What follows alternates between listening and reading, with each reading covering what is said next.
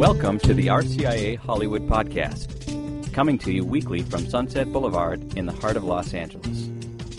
RCIA Hollywood is a program designed particularly for artists who have an interest in exploring the Catholic faith in a systematic way, with the possibility of being fully admitted into the church during the Easter season.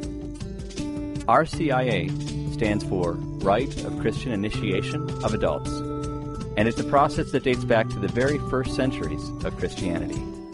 This Good Friday session on the Stations of the Cross in Art was led by Dr. Eric Hansen.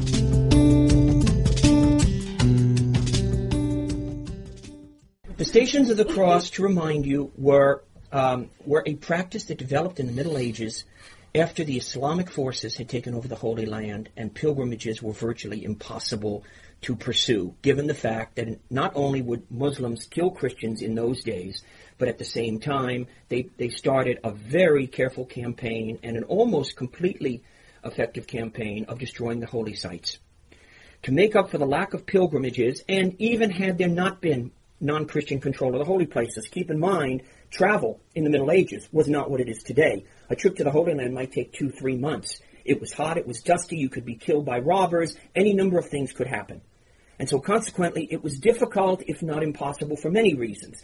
Thus, the church in the 13th century did decide to install 14 major events, uh, pictures of which would be placed in the naves of churches throughout throughout Europe at that time, and then, of course, the custom spread. Now, the custom started as a monastic custom, where the monks would use uh, the different images as a way, and they would be spaced enough so that one had to journey, one had to walk. If you did not walk, the Stations of the Cross did not have that momentum, that feeling. Remember, we are talking here about making history real. History has a direction. In order to link with history, one must also have a direction.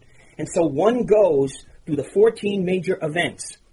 If you are fortunate enough to go to Israel, you can visit the spots, which are sometimes historically not very credible.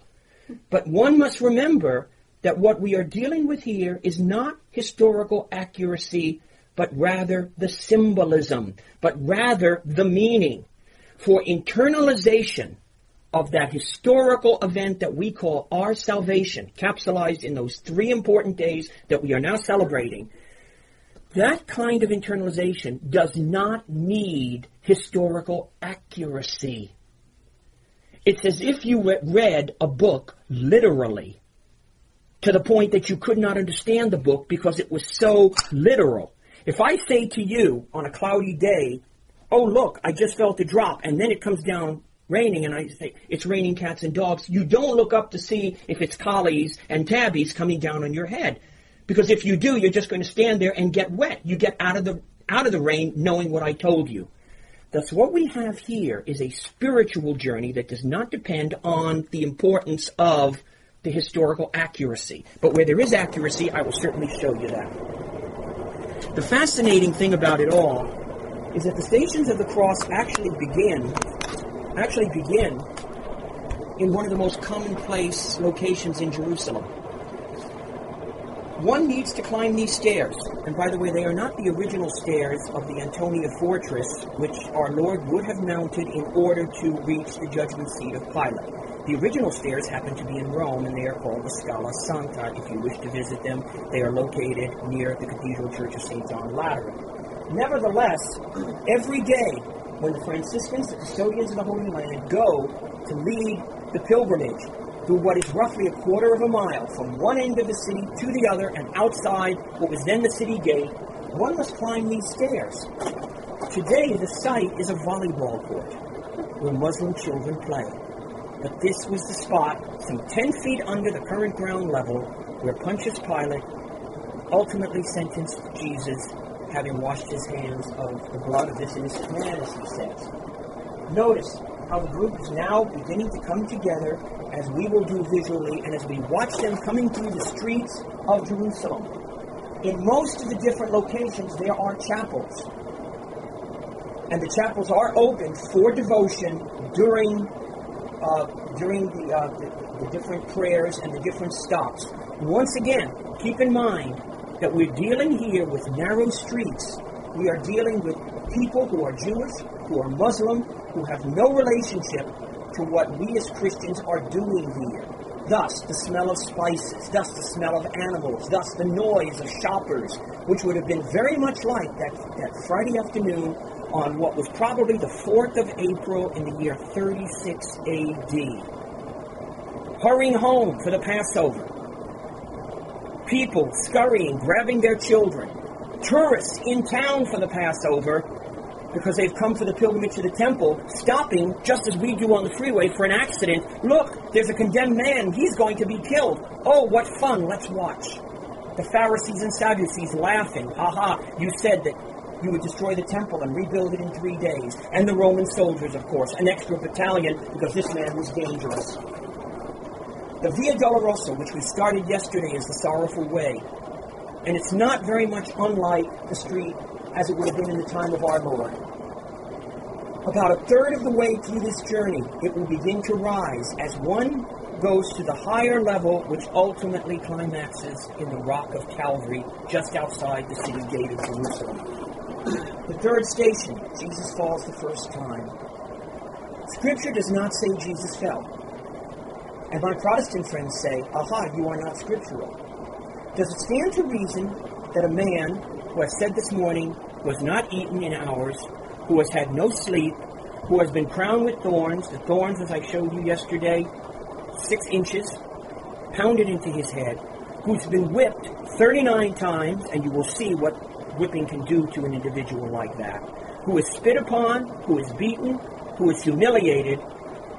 A man like that, can he carry a crossbeam around his shoulder? It was not the T, it was what's called the patibulum, Okay, the the, um, the vertical beam was permanently on the rock of Calvary. He would be hoisted up, 80 pounds carried over his shoulders.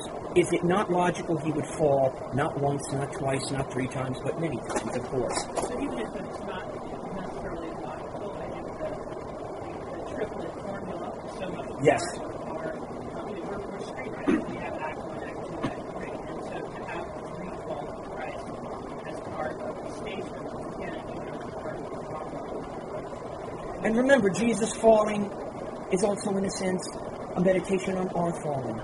Because this is our journey as much as it is Christ's journey. The three temptations, and it harkens back to the three temptations of the desert to start his mission. I mean, I, I think you, you Yeah. this devotion, the more you see how it's connected. There's a mysticism about it, there is a symbolism about it. Even the angels of heaven weep at the death of the Son of Man as they watch him down. As one turns a corner, the site where Jesus met his mother. Again, when one meets the woman who gives you life, and she, and inside again the chapel, she greets him. How would any of you, a mother, feel about your son knowing what's going to happen and she's already seen him in this condition? This is the woman who bore him in her womb. Keeping in mind, as I told you yesterday, 48 hours from now, we celebrate Jesus being planted in her womb by the power of the Holy Spirit. Isn't it amazing, huh? He rises from the dead and then suddenly he's back in her womb because we had to move the feast of the Annunciation. Only we Catholics would do it, and I'm so happy we did because it gives me a whole new way of looking at our faith, certainly. Jesus, at this point, barely able to, to follow the cross. You could probably guess if you could not read the Latin what this station is. Because you'll notice it has a pointed Gothic arch as if it's supporting Simon of Cyrene plucked out of the crowd, taken to help bear the patibulum. He carried it for a while. This is a historical man because his two sons, Alexander and Rufus, later became heads of the church in Rome. But what's really interesting is the statue not only being historically inaccurate because it shows the cross as a T, but more to the point, Simon was black. He was from Cyrene, which is in North Africa. But in a very politically unaware age, histor- a historical age, you will notice he looks significantly different, as if he were in fact Jewish, which he may well have been, but certainly not of that complexion. The next station is, of course, the one that has elicited the most controversy. For we are told that out of a house along the Via Dolorosa suddenly appears a woman who, taking pity on this suffering criminal, is suddenly takes her veil and she places it on his face to wipe off the blood and the dirt and the sweat. Um, Saint Veronica, Veronikos, the true image. Jesus responds to her with love. He's dying. He's in a terrible condition, and yet, even now, in a sense, his last miracle before he dies, he leaves the imprint of his face upon her cloth. This is the church on the site of Veronica's house. The door, and in every station there will always be, of course, the number. In this case, the only station which is written in Arabic as well as in Latin, because Muslims have great devotion, ironically, to Saint Veronica. I'm not exactly sure why, but I've been told this. We are told that this is in fact part of the house and she comes out. Now, again, I don't have time, nor is it necessarily important to talk about Veronica's veil, as it's called, which, by the way, is a relic which is held in St. Peter's in the Vatican, uh, in a chapel, uh, in one of the great pillars that hold up the dome in this case, uh, with the image of our Lord, the suffering image of our Lord. It is not, by the way, shown regularly. Um, but it is shown once in a while, and there are several images which do show more or less what it was supposed to look like. But what is what is again, as Barbara said, every much of this is mystical, much of this is symbolic. And again, the symbolism is sometimes richer than the historical fact. That Jesus is still, in a sense, directed toward others. He's not dwelling on his own suffering. No, he's giving to her something of himself. To the end, he is giving. He's going to give his body and his life within an hour on the cross, and yet he is giving her the image of his face this beautiful image that it would be remembered. Huh? And again, let's not be tied down to the historical details. Wouldn't you like the image of Jesus' face? And maybe in this case, not on your veil or on your coat, but perhaps on your soul, or perhaps in your mind. Maybe that's the way you have to think. As the road begins to turn upward, the seventh station commemorates the second fall. And there is a chapel there once again operated by the Franciscans, which shows this. And each time he falls, he is whipped repeatedly. He is picked up, thrown against the wall in order to loosen his, his consciousness so that he would come back enough, because you don't want a man dying on his way to the cross. Salvation must be achieved. Jesus must say, It is finished, and it must be finished on Calvary. The eighth station is, is one of the simplest. It is a stone on the wall the women of Jerusalem have followed him all this way. They are weeping.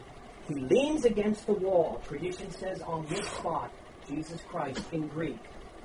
Leans against the wall as he says to the women, Weep for yourselves and your children, not me. A throwback to, to the Gospel of Luke that we saw yesterday when Jesus weeps over Jerusalem. Um, this is a bishop's pilgrimage, and it shows you the actual area of the wall where this occurs. Bishops regularly, by the way, make this this uh, pilgrimage. And if you go to Israel, and as I said, we are going to do a Majlis pilgrimage to the Holy Land, and we will do this. We will have a private, private, um, uh, a, a, private uh, go through of the Stations of the Cross, and you'll get the feeling. There's a shop just down the street that sells cumin powder. I don't know if you know what cumin powder is, but it's very spicy. You can smell it. It almost invades your nostrils. I have to think that was again part of the smell. It's amazing what the olfactory senses will give you when you're going through this and how you're reliving this and then bring your faith into it. It's an incredible experience. The ninth station is on the slopes of Calvary. Jesus falls one last time as he relaxes or rests against the pillar for a moment. In the back is the courtyard to the Church of the Holy Sepulchre. And stations 10 through 14 are indeed in the Church of the Holy Sepulchre, not the original one of Constantine, built in the 4th century, but the Crusader Church of the 12th century. Uh, recently repaired, unfortunately still in great disrepair for many, many reasons.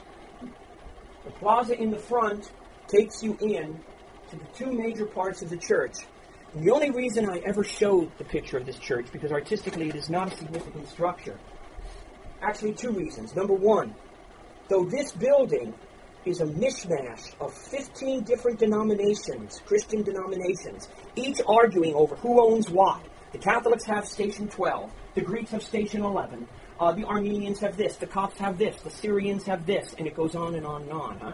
At any one given hour, you can hear 10 different liturgies going on at the same time, competing, outshouting each other. And if you're really lucky, you can watch a Franciscan monk sometimes beat up a Coptic priest, because it's really gone to that as well, although things are significantly better now. It's the faith of the people. These are crosses going back to the 15th and 16th centuries. Someone said to me last night, Have you been to any of the Marian sites? And yeah, I have been. The one that blew me away was Guadalupe, if you've ever been there. I went totally skeptical. Do you know what convinced me? Wasn't the tilma so much, though I know the tilma is miraculous because I've done a real study of it. I knelt among people who walked on their knees for miles with their babies in their hand. I not only saw faith, I felt it. I don't know if you've ever been in an experience where you feel it. You feel that you're wrapped in faith. I was kneeling in front of that image with all these people around. I knew it was there. The same thing is here. This is this is the faith. These are our ancestors. These are our spiritual grandparents and great grandparents, thanks to the communion of saints. Under the large rotunda is the tomb of Jesus. Under this small area is Calvary. Calvary being an outcropping of rock means that the chapel is on the second floor of the church. Remember, Scripture says, in the garden near the spot of the crucifixion, there was a tomb. The church obscures the rock of Calvary today, so it's not able to be seen as it was.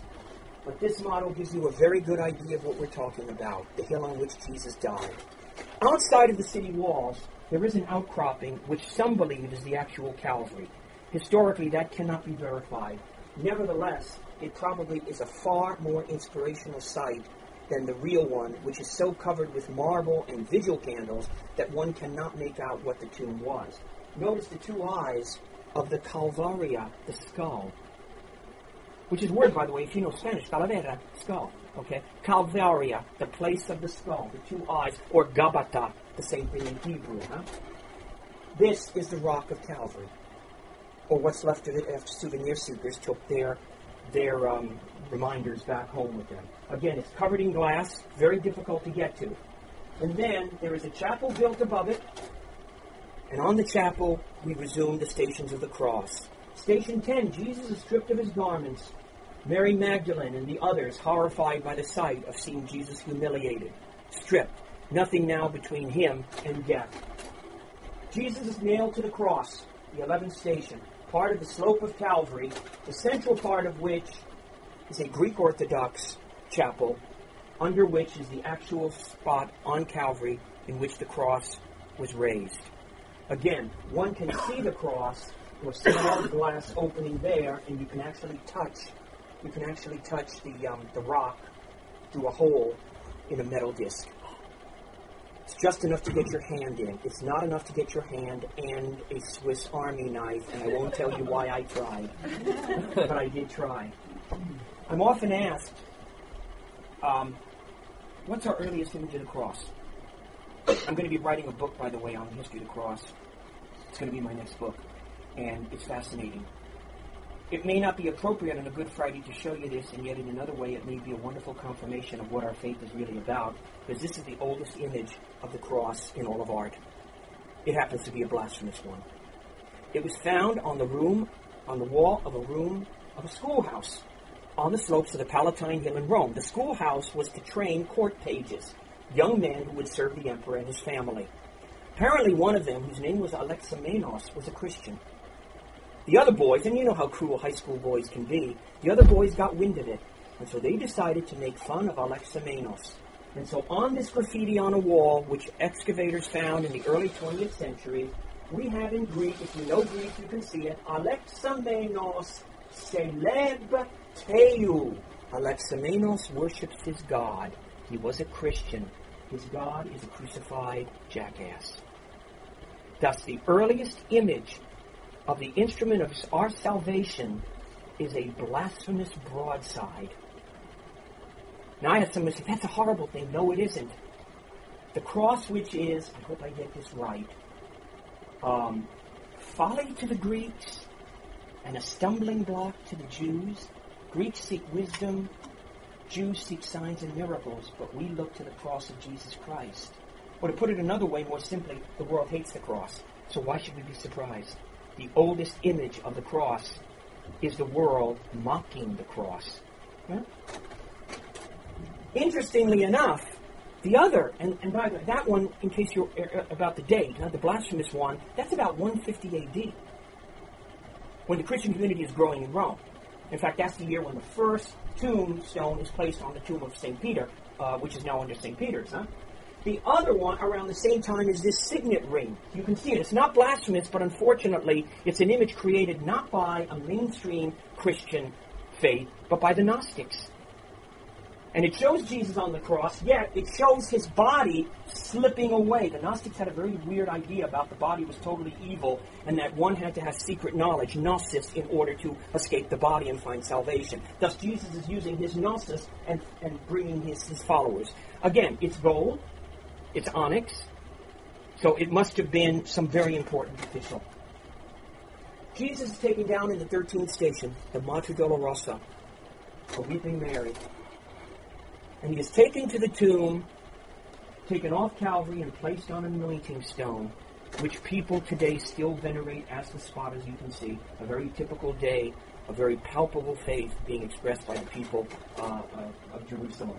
And he is placed in a tomb. Now, anyone who can reconstruct this tomb simply from their faith, uh, I congratulate, because it's very difficult having been encased in this monstrous vehicle, uh, which was uh, erected only in 1808. There are two rooms, as in every typical Jewish tomb. The first one is called the Chapel of the Angel. It was here that John and the women met the young man dressed in white. Now, remember the gospel says there was a rolling stone? I don't mean Mick Jagger, okay? I mean a rolling stone or whatever it was. The rolling stone is gone. Where did it go? Souvenir hunters in the Middle Ages. They left a very small piece, which is now here, under glass and is alarmed as well. Now, in this case, here is a tomb outside Jerusalem, and this is the best idea of what it was like when there was no church yet there. And there is the rolling stone. Who will move the stone? asked the women when they came on the Sunday morning. And it's in a garden. In a sense, this was more of a prayerful atmosphere for me than the tomb. Because, and you could still even move the stone. We tried, we couldn't do it, but I mean, we could try. And then there's the garden. And of course, the gardener would be there as well. The inner part of the tomb in the church has the burial couch. This is indeed historically the tomb of Jesus. There is very, very little, if any, doubt about this. But once again, perhaps we need to see the interior of the tomb outside Jerusalem to give you an idea of the nature of the tomb opening. He is not here, he is risen. Jesus dies and is placed in the tomb. The man who betrays him returns the 30 pieces of silver, which cannot be returned to the temple treasury. It is blood money, and it goes to buy a field for strangers who die in Jerusalem. Akeldama, blood field. It's still there today, and it is still used for anonymous strangers who come to Jerusalem, and if they die there, they are buried here. Akeldama, still there, and it's, it's next to the city dump. Artists have expressed the mysteries of these three days in ways that are extraordinary. We are talking about these three days as trans time, across time, across space, as we unite with our Holy Father in the Colosseum as he concludes his stations, but also across all cultures. And I thought you might be interested in seeing what I consider some of the best religious art that comments on both the liturgies and the events of these days. And I'm going to talk a little bit more as I conclude about the events in terms of what liturgically you can expect today. You may not like these images, but again, they are different takes on what the internalization on the part of some of the most creative people in our society, what they're able to provide for us. To give you a couple of examples here. This is Christ awaiting trial. It's done by a Los Angeles artist. Now, some of you might say it looks like a woman. Some of you say it looks like a man. If you do not consider the historical record, which indicates clearly and without any doubt that Jesus Christ was and is a man, perhaps maybe the, uh, the ambiguity has something to say to you.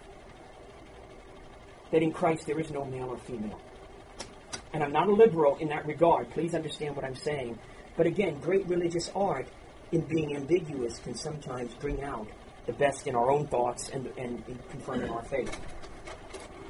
A modern work from Spain is a photograph of the suffering Christ. Perhaps it becomes more poignant when I tell you that it was uh, done by an artist who has since died, who shortly before creating this work um, was diagnosed as having AIDS. The wound of Jesus, in this case, is not unlike some of the different kinds of sores and lesions that occur uh, in, in some of the advanced cases of uh, AIDS. A Swedish artist in 1970 created this crucifixion. Crucifixion puts Jesus in a box. He is hemmed in by the hatred of his society. Yet by the strength of his endurance and by his willingness to die for us, his arms reach out to humanity and they break beyond the confines of the box. And he is, of course, the typical Nordic. In his hand, there is a sparrow. For, of course, God the Father knows every sparrow. By name, I suppose you might say. He knows the stars by name, but probably the sparrows by name. The great Japanese silkscreen artist Sadao Watanabe gives us the Asian take on this. And I keep looking back at the face particularly, because with no more than eight lines, we're given a symphony of emotion and pain. And yet, do you notice one very interesting thing? This Jesus really doesn't have eyes, or if there are eyes, they are closed. This is the Jesus who dies more than it is the Jesus who is the God who endures the cross. And we don't have time to talk about eyes open or closed. Think about it because um, I think it's such an interesting image.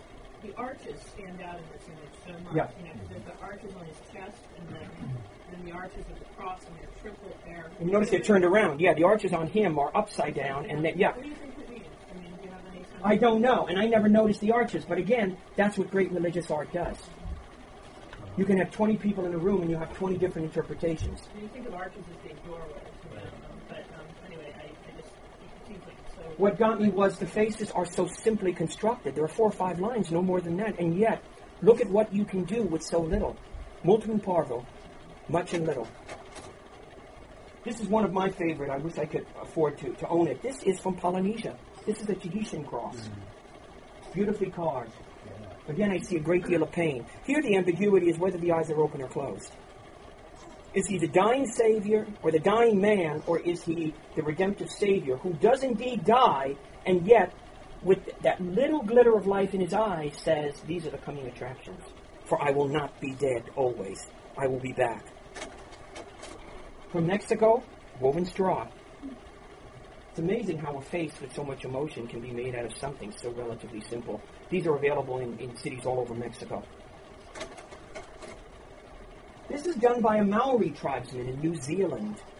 It won sixth place in the Jesus 2000 contest. Remember the big art contest we had during the Jubilee year, the Millennium year? It won sixth place. Now, again, um, I, um, I know that if my boss saw this, I'd be fired. He'd go, What is it? And I would tell him, No, I wouldn't because I don't want to lose my job. But I'll tell you what I would tell him. I'd say, You don't want to look at it because you don't want to take the time to put anything into it. You put into it, or you get out of it what you put into it. And so what do you do? I see here everything I mentioned about the confusion, the chaos, the smells, the sweat, the dirt, the animal dung on the street, everything that Christ went through as he walked up those very narrow streets in Jerusalem. A sister, a nun, a Catholic nun from Haiti, did this crucifixion. There is a political element here, the boat people. This was done shortly after a, a boat filled with 245 refugees from Haiti on their way to Miami was turned around, and on its way back it drowned, and virtually everyone was killed. And I'm not trying to make a political statement here, I'm simply saying it's another rendition of a crucifixion. This is undoubtedly my favorite. Would somebody like to um, venture what kind of an artist did this? Hmm? Looks like a prisoner. Inmate. Maybe. Would you believe it if I told you a devout Orthodox Jew? This is a devout, yeah, a Holocaust survivor. Exactly. Thank you, Father. Yeah. You know, when people say there's no great modern religious art, I'm sorry, but you know, Rubens, Rembrandt, wonderful, great, Caravaggio, fantastic, but we have to have the art that speaks to our time. that makes that what happened 2,000 years ago come back in a way that, that nothing else can do, huh? I, lay, I save the best artwork, or my favorite artwork for the end, a collage. By his wounds we are healed. And what are his wounds? These are newspaper clippings of sexual assaults, child molestation, rape, thievery, criminal activity of every kind, murder, executions, wars, famine, disease, pestilence, everything you can imagine. And in the middle is a Christ who looks more sad than anything. And notice what his crown of thorns would be. And you're probably looking at different aspects of what I'm looking at.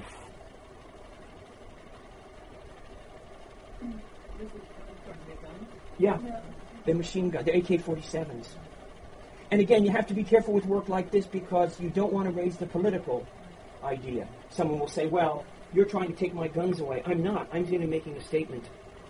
Or the artist is making a statement. It's an American in. When you venerate the cross today,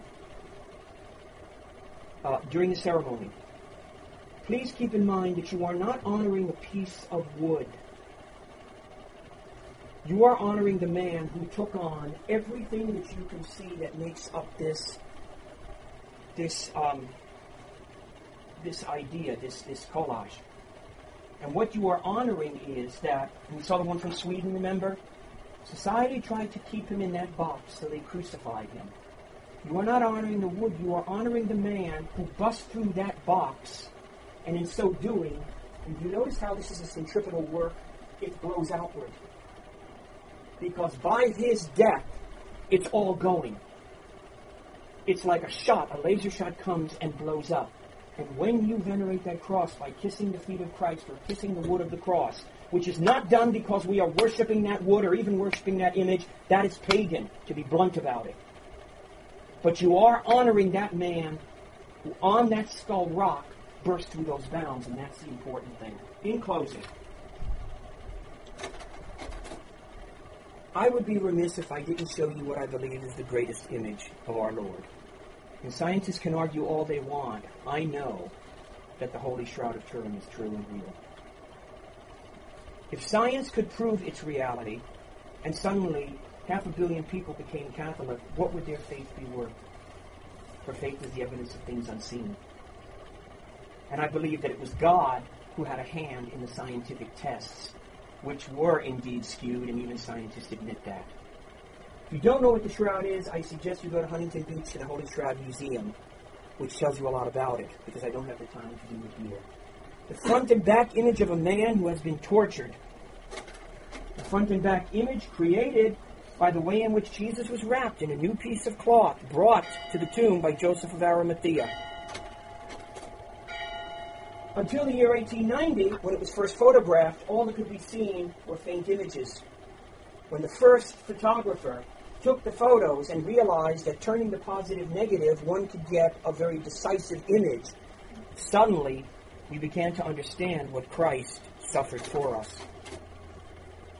Thus, what we get is the head of a man whose head is covered with stains of blood, and that's actual blood as science has shown the blood of Jesus himself, exactly like that which we take at Mass when we drink of the cup. And thus we turn it to negative. It is a man whose nose is broken, whose cheek is swollen, whose hair is matted. This is the man who in your liturgy today you will venerate on the cross, and this is how he will look. This is not, I'm not doing this to be macabre. I'm not doing it to be gruesome. I'm not doing it to throw guilt and say, look at what he did for us, therefore what shall we do to him? This is the historical record that transcends 2,000 years of church history and of salvation. The crown of thorns was a cap. It was a baseball cap-like device, so that it not only wreathed the head, it literally covered the entire head, including, as you can see, the back from the blow-up. Over 40 different thorns, each pounded in with a mallet so that blood would come out. Blood would also come through the eyes and through the nose. You will notice that in the long shot and in the detail, the shoulder is gone. From the rubbing of the wood of the cross, which literally took off about two inches of the shoulder. So that while he started carrying the cross across his shoulders, As he became more tired, it was carried across one. And imagine 80 pounds of rough wood for a quarter of a mile, joggled by people, constantly rubbing up against your skin. The whipping on the back, 39 lashes, 40 minus 1. So intricately indicated that no artist could have forged this. In fact, so precise that when one studies the wounds, we can even figure out the type of whip that was used, with small leather balls which not only tore the skin, but dug deep into the body. This is the man we venerate today. A man who was a carcass, an unrecognizable carcass, a man of sorrows, huh? As the prophet would say, repulsive to all. His hands showed the marks of the nails, not in the palm, but in the wrist, in order to be held up on the cross. This was the Roman practice, and thus it was done to him.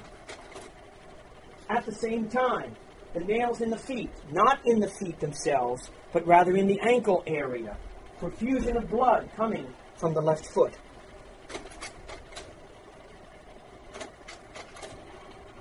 And interestingly, ten years ago, there was a tomb of a man discovered in Jerusalem who had been crucified.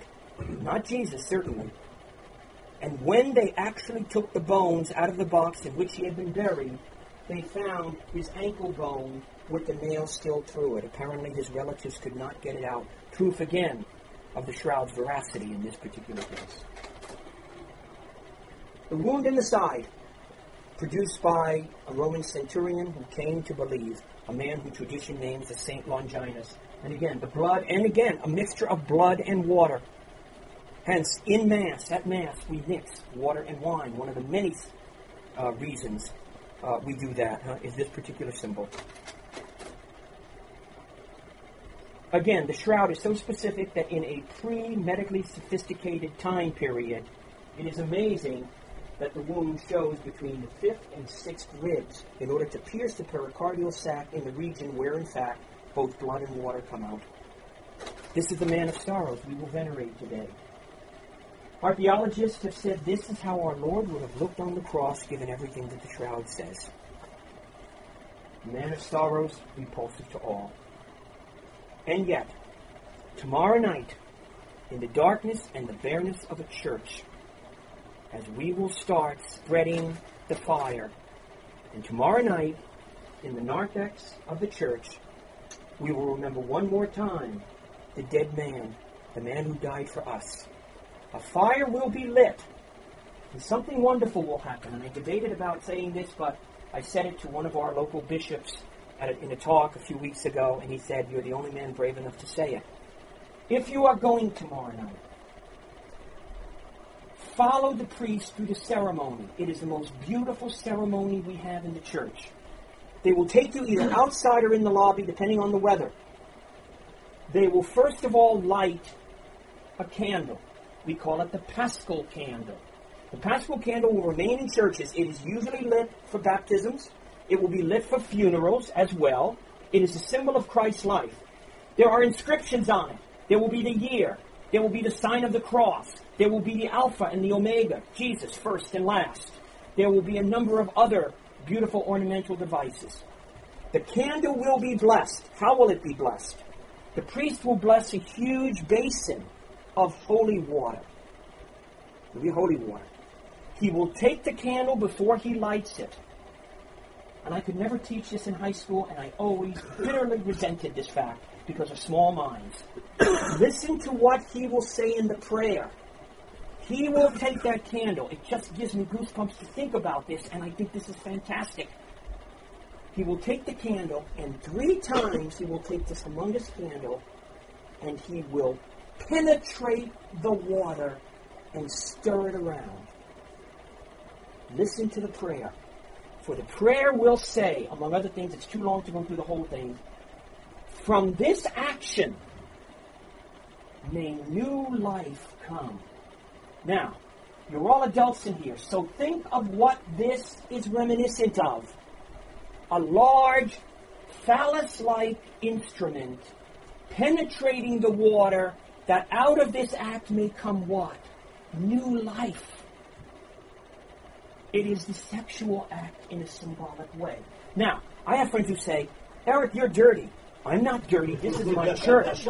But you know, aren't we grown up enough as Catholics to understand sexuality within the marriage act is beautiful? Look at that beautiful child.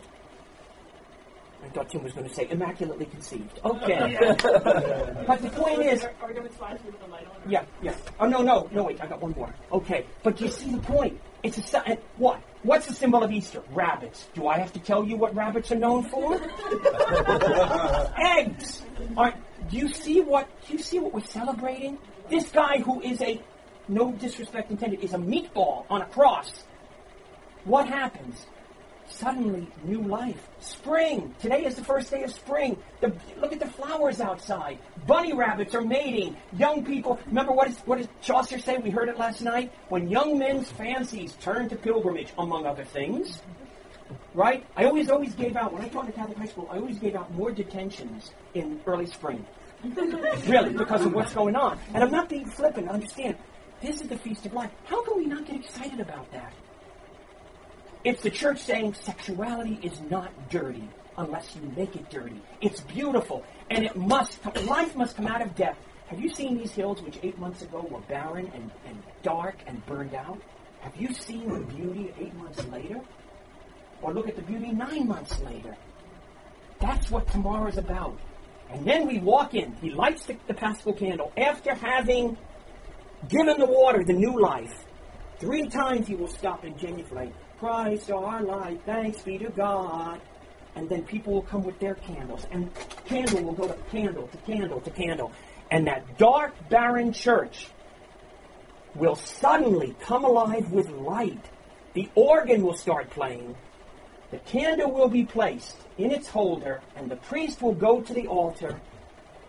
And for the first time since February 6th, if he's a good guy, he'll say, Gloria in excelsis Deo. Oh, the lights will come on, the organ will swell, the lilies, symbol of life and fertility, will come about again.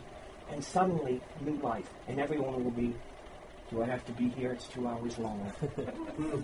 but that's where we can tell them, because that's why we're part of the reason we're here. If we can't bring back what we get here, then why are we here? If we can't give more than what we get here, that's really the important thing. So you know what it's about. I don't want to leave you with the man of the shroud. I want to leave you with Isabel Piczek's great mural of the risen Christ on the La Placita Church, downtown Los Angeles.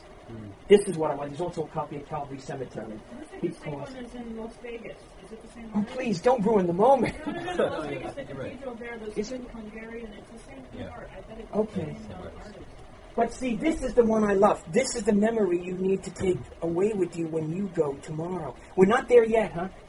Tonight we have to venerate that bloody man on a cross, nailed and all that. But this is this is where we're going. And you notice he looks up. Why? Because he looks to the future. There is finally a 15th station of the cross. I'm not going to show it to you. John Paul, John Paul the Great, uh, established it. It's Jesus rises from the dead. because you see, Christianity can't end with a dead body in the tomb, if you know what I'm saying. Because in a sense, it, it's almost hypocritical then to take, to, to, to, to, in a sense, symbolize the sexual act the next day. You can't do that. Okay, in closing, I got one quick thought. What I showed you crosses time, crosses space, crosses culture. I want to suggest for your meditation today something that came to me the other day, which I'm going to be doing when I get to, to my parish this afternoon. If you had to put together 14 stations of the cross for your life, what would they be? How many times would you fall? Whose face would you put on somebody's veil? How many times have you met your mother and she maybe have been disappointed with you or sad for you? How many times did you make yourself vulnerable to others and they emotionally stripped you and left you bare? How many times have you been on a cross or carried the cross and maybe you still are today? Have you ever found the repose of the tomb? Maybe you're still looking for that 15th station. And maybe it's not quite there. My second thought when I woke up this morning was that four years ago today, at 11 o'clock in the morning, I sat in a room in a hospital. And I heard a very young doctor who had just performed a biopsy on my mom tell me that she had cancer.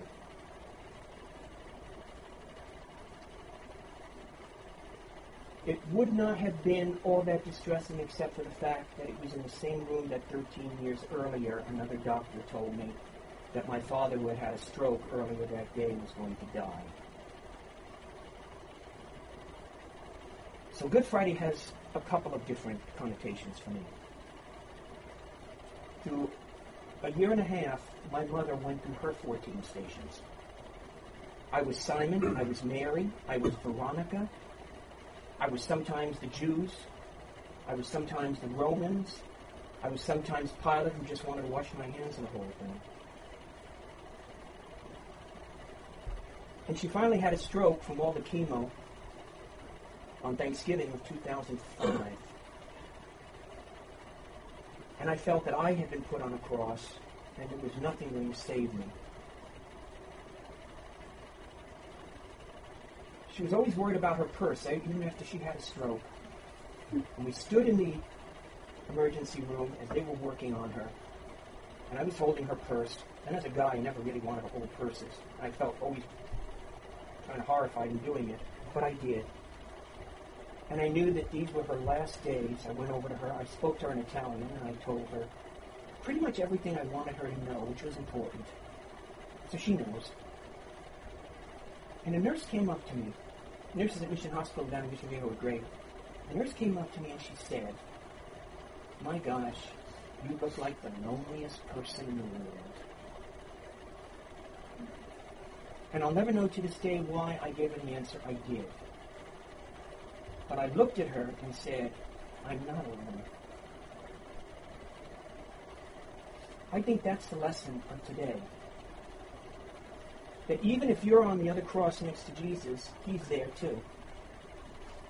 But the joy and the consolation is tomorrow night, he's giving you the fire, he's giving you the light, he's giving you the joy. So I hope what I've given you this morning may give you an opportunity to really understand why you're here. And I would ask you, please pray for the Magis Institute. Please pray for the RCIA program, and please pray for those of us who want to give so much because we know that there is so much to give. So thank you all for your patience and for your listening. Thanks for joining us, and we hope you'll join us again next week. Until then, take care and God bless.